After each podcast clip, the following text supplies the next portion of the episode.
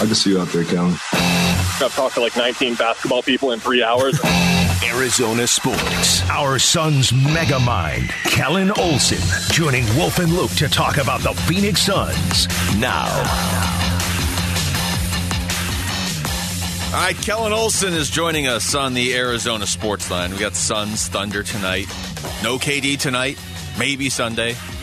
Maybe, maybe Wednesday. But either way, there's a, an important game now tonight. 22 of these left, and Kellen Olson joining us on the Arizona Sports Line. Kellen, how's it going, man? Doing well. Exciting times. Thanks for having me. Uh, we promise that uh, when uh, when when you try to answer our questions, we're not going to have thousands of people chanting over your uh, your responses. So it'll be a little bit different than last Thursday. The I want to start here. Um, just the buzz around this team, and I, and I, don't mean so much around the city or you know outside the practice facility, but like inside the practice facility with the players and the coaches. Have you seen a, a noticeable change the last couple weeks?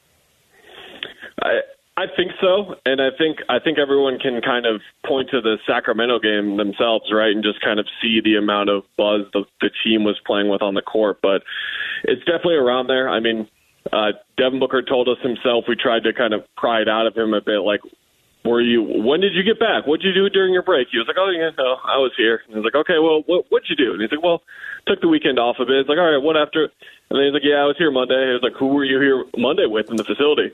were you there with Kevin Durant? He's like, yeah. Like these guys are already getting after it. Like a lot of people were taking vacations during the All Star break, as they are obliged to do, of course. But Book and KD were back in the gym on Monday right away, and that just kind of sets the tone for what's going to be coming here over the next couple of months. I know the cuts you guys have been playing from DeAndre, and I'm sure about how there's less smiling right now, and it's more about business right now. And I think the mentality around the team is going to change, the intensity around the team is going to change, but also just they understand the expectations on them, and I think that when you play with someone like Kevin Durant, like they got a firsthand peek at it in the scrimmage yesterday, just to see him in five on five, and I'm sure that sets the expectations for themselves too. Like you can win it all with a guy like that. And I think everyone, if they didn't realize it already, they realize it now. Killer, just listening to you talk about Devin Booker right now, do you think we appreciate Devin Booker enough? Do you think we take him for granted, the superstar that he is, and yet his demeanor is just awesome? Do you think we take him for granted? I don't think I don't think we take it for granted. I think if anyone listening believes that they're taking it for granted, that they they should stop. But I think it's it's a thing that goes back to when the years were really rough and just how we see so many situations across the NBA outside of Phoenix that go south and guys demand trades. I think we could all agree that by the fourth or fifth year in Phoenix for him, he was at a point where he had really established himself and could have. It would have been understandable if he was a lot more negative about what was going on and just answering questions like just more honestly and, and and with how he was feeling about everything was going on how everything not even about that but just how everything was going. I mean they had ridiculous losing streaks over that stretch but he he said it uh during after they won the western conference finals in 2021 like i just kept my head down and, and kept working and that's really the part of it more than anything else but also the fact that he's a arguably a top 10 player in the league right now. And like I said, when, when Kevin Durant arrives, if anyone understands on the team what that means, it's him. Like he was in there in the gym with him on Monday. And I think it's just really going to change the dynamic of the team as, as as a whole. And I don't want to say a better or worse thing because I think like the spirit of the team you get from Mikal, Dario, and Cam, obviously that's going to be something that they're going to have to make up for in other ways. But it's it's it's going to be a different vibe. Talking to Kellen Olson, um, Kellen, I don't know how to answer this. I'm not sure you're going to know how to answer it. I don't know if anybody is going to know how to answer it, and that would be a good thing, I guess, for the Suns. But how are you supposed to defend a team with the mid range shooters that this team has when everybody's healthy? Yeah, I don't really know, Luke. And honestly, I think that it has to do less with mid range and, and more with just the dynamics of the offense as a whole. I wrote a really lengthy, in depth feature that went up on Tuesday on Kevin Durant in, in the offense, and then yesterday's piece was focused on the defense. But within the offense, if you look at the four primary shot takers on this team prior to the trade, it was Mikal Bridges. We know he operates around those elbow actions. Those are something that Kevin ran a lot of in Brooklyn, but they were pretty uh, ABC one two three. They were pretty simple, and and the Suns run a lot of complex stuff throughout their offense, including at the elbow. That's going to free up a lot for him. You've got Chris Paul pick and roll ball handler, brings the floor up, maneuvers, manipulates, and that's what Kevin Durant does as well. You look at Devin Booker and what he does in the half court offense. He comes around curling actions. Kevin Durant can curl from either side, and that's the thing that not a lot of guys in the world can do. And then DeAndre Ayton, uh, one of the most efficient post players in the last three years has been Kevin Durant. He shot 58% on post ups in the last three years, and that was on a shot and a half a game from there.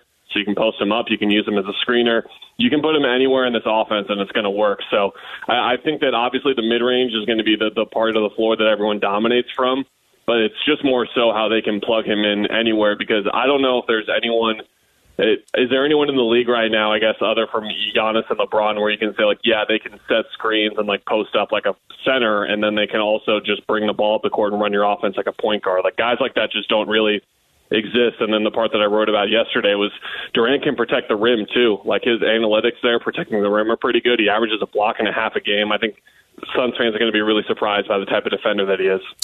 What are you looking for tonight? Is there anything in particular you're going to look for, Killer? Yeah, well, I'm keeping an eye on the first wings off the bench because it actually has been Ish Wainwright lately, but the amount of games on his two way contract ran out. So for Suns fans who aren't familiar now, Ish is on a two way contract, and that has a limited number of NBA game days uh, act, being active on it. And Ish ran out, but he can still remain on the roster on that two way contract. He can practice, travel with the team, be on the bench during the games and stuff, but he cannot suit up. He cannot be active. So he's going to be inactive as, as of right now. Uh, they have an open roster spot right now, which they could sign him to, but if they don't, they're going to need to find someone else to play those wing minutes, and that's the thing that's kind of stuck up on people in the last couple of weeks is that Ish has been one of the first two or three guys off the bench in that primary wing off the bench. So that's where you look at T.J. Warren. Could we see Darius Bazley after he got a week to get assimilated in the system? We'll, we'll see. What does it mean in terms of Cam Payne's introduction back possibly tonight, or, or looking more at Sunday or Wednesday potentially?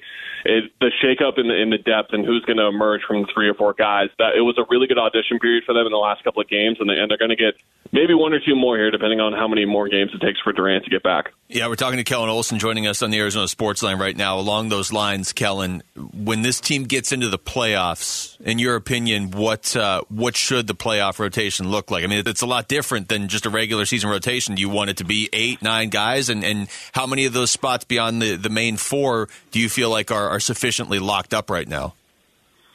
I think that a couple of spots are are locked up. I, I think that it, locked up is, is is probably I don't want to say things are cemented, but I feel like Torrey Craig is is obviously a guy that's going to be. So you got four guys. I'm thinking three or four other spots. You got him. I think Cam Payne as the backup point guard is obvious, so that's really two or three more spots we're talking about. Josh Okogie with the way that he's been playing for the past month, which what with what he brings defensively, I think he's a no brainer. And then for any of those spots, you can you can really go through and it backup center included because there are going to be some series where you probably don't want to play a backup center. And guess what? Kevin Durant can be your backup center. it's it's really a, a multitude of things they can do with. But honestly, the depth conversation, guys, is is important to have. But I, I think it's more important to just talk about the, the top four that they have, and specifically that they have Kevin Durant on his team. And like something that I was looking up today that I that I thought out of the back of my head was real, and then I kind of looked it up I don't think anyone realizes that Kevin Durant has been the final boss of the NBA for the past really 12 years. And what I mean by that is he's been healthy for 10 postseasons now. I'm sorry, I'm sorry, nine postseasons. In the nine postseasons that he's been healthy, he's either won the championship or gotten beat by the team that won the title. Mm. In 2010, he lost to the Lakers in the first round. They won the title. In 2011, they lost to the Mavs in the Western Conference Finals. They won the title. In 2012,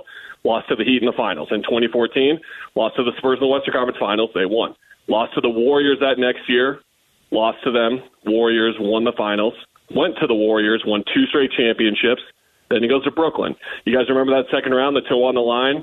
plays 48 minutes in game five, scores 49, and they plays 53 in game seven. they lose to the Bucks. You, you guys remember that, of course. They beat yes. the Suns. 2022, last year, they get swept by the Celtics. That's the only um, amend really there.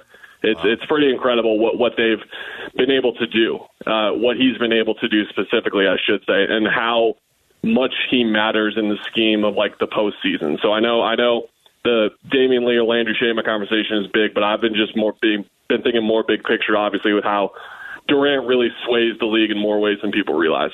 How much pressure do you think he takes off Chris Paul, or or is there no way to take off at least external pressure on Chris Paul right now because he's the guy that has played the longest and done all he's done without winning a title, but maybe more so just on the floor? How much does uh, pressure does KD take off him? Yeah, I, I think it's a lot, and something Mikal Bridges talked about on JJ Redick's podcast, Old Man and the Three. He kind of alluded to how Chris Paul was getting a lot more back to the level of defense that he's been used to playing, and Mikal was talking about how a couple of things were coming together for them, and one of the things that he mentioned was Chris's defense specifically, and and I think that's the one thing that's going to help a lot of these guys. I, I did get some feedback on on the KDPs from like the people who watched him a lot more in Brooklyn, and they were a lot more hesitant on his defense. But I do think that all of these guys collectively together handling the ball is going to free them up to do more defensively. Like I think Devin Booker is going to be a lot better defensively in these last 20 games. I think that Chris Paul is going to be a lot better defensively, and I think Kevin Durant is going to be a lot better defensively as well. And all of that bundles into DeAndre, who I think yesterday really spoke with the intention of like my role anchor of the defense. Like that's what it is on this team. I think that he got a scrimmage in with Kevin Durant, saw what Kevin Durant was capable of, and was like, all right, I got to protect the rim, switch out, block shots, run the floor, rebound. And and it seems like that part of it, sort of just being with Durant, got through to him. At least like when we talked him, like an hour afterward, it just seemed like that was really the type of experience where he was starting to get accustomed to the type of player that Durant is. Killer, I only have a couple of seconds here, and, and right now I'm getting looks from command and control, even asking this, but.